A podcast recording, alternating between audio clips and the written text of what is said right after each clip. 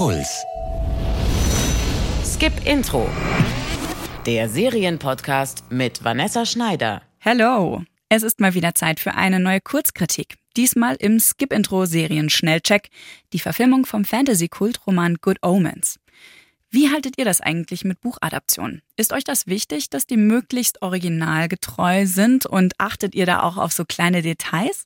Schreibt mir eine Mail über podcast.deinpuls.de oder auch eine Sprachnachricht bei WhatsApp unter der 0173 644 3410.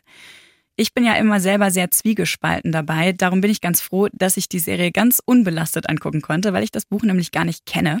Aber jetzt im Nachhinein habe ich voll Lust, den Roman von Neil Gaiman und Terry Pratchett noch zu lesen. Ich glaube, das hole ich jetzt einfach nach. Mir hat die Serienwelt nämlich total gut gefallen. Und wenn euch die fantasievolle Ausstattung und die oft etwas groteske Erzählung von einer Reihe betrüblicher Ereignisse gefällt und der absurde Humor von Per Anhalter durch die Galaxis voll euer Ding ist, dann gehört Good Omens auch auf eure Watchlist. Eine Freundschaft, die alle Differenzen, Pest und Plagen, Weltkriege und Verfolgung übersteht, so eine Freundschaft für die Ewigkeit verbindet Crowley und Erzi Raphael seit jenem sonnigen Tag an der Mauer vom Garten Eden. Adam und Eva hatten gerade ein paar Äpfel verspeist und waren aufgebrochen in die Wüste, da trafen der Dämon und der Engel zum ersten Mal aufeinander. Ich hoffe, ich habe nicht das Falsche getan. Oh, du bist ein Engel. Ich denke, du kannst gar nicht das Falsche tun. Ich mache mir auch Sorgen. Was, wenn diese Ist-den-Apfel-Geschichte das Richtige war?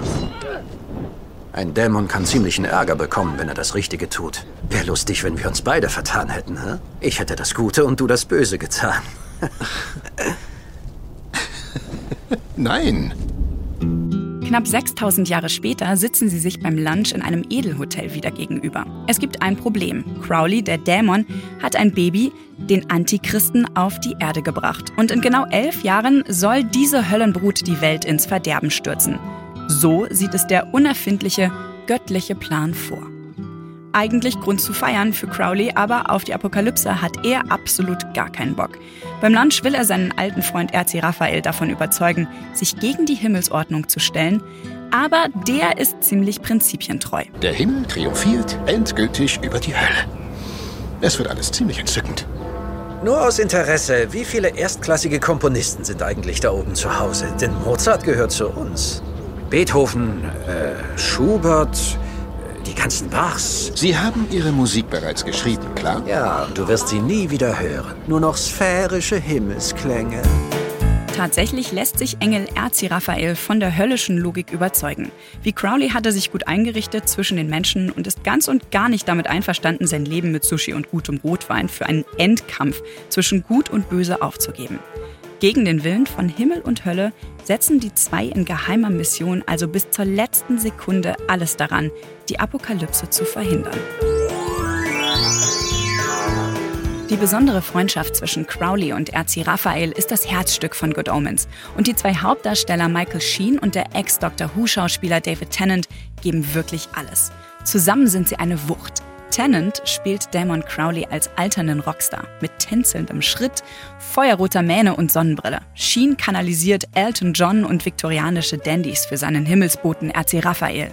Ein höflicher, pausbäckiger Antiquar, der aussieht, als hätte er sich seit 100 Jahren keine neuen Klamotten gekauft. Ihre kleinen Frotzeleien sind schon Grund genug, die Serie von vorn bis hinten anzugucken. Ganz zu schweigen von dem knappen Dutzend lustiger Nebenfiguren, Gaststars und abgedrehten Wendungen, die der Weltuntergang ebenso mit sich bringt.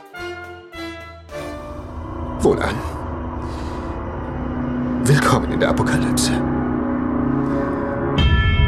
Good Omens ist das gemeinsame Werk der beiden Kultautoren Terry Pratchett und Neil Gaiman. Es sollte in den letzten 30 Jahren schon mehrmals verfilmt werden. Glücklicherweise hat das erst jetzt als sechsteilige Serie geklappt. Gaiman hat dafür wenige Jahre nach Terry Pratchetts Tod selbst angepackt und die Drehbücher für die Miniserie geschrieben. Good Omens nimmt sich wieder die philosophischen Tücken und die Absurdität des christlichen Glaubens vor. Aber nicht ganz so platt wie Gaimans Comicvorlage zu Lucifer und auch nicht so komplex wie seine Romanverfilmung American Gods. Der Humor der Serie ist entsprechend staubtrocken, sehr britisch und auch ein bisschen albern. An manchen Stellen wirkt die Britishness arg aufgetragen, zum Beispiel wenn wie in jeder Folge mindestens einmal ein Queen-Song im Soundtrack läuft. Das muss man mögen. Wenn diese Voraussetzung aber stimmt, kann man mit Good Omens gar nichts falsch machen. Nächstes Mal ist wieder Zeit für eine lange Skip-Intro-Folge mit Gast. Und die wird besonders spannend für Fans von True Crime-Serien. Ich will nämlich über Serien reden, die aus einem wahren Fall eine Dramaserie machen statt eine Doku. So wie in der neuen Starsplay-Serie The Act und der Netflix-Serie When They See Us. Ich freue mich, wenn ihr wieder dabei seid.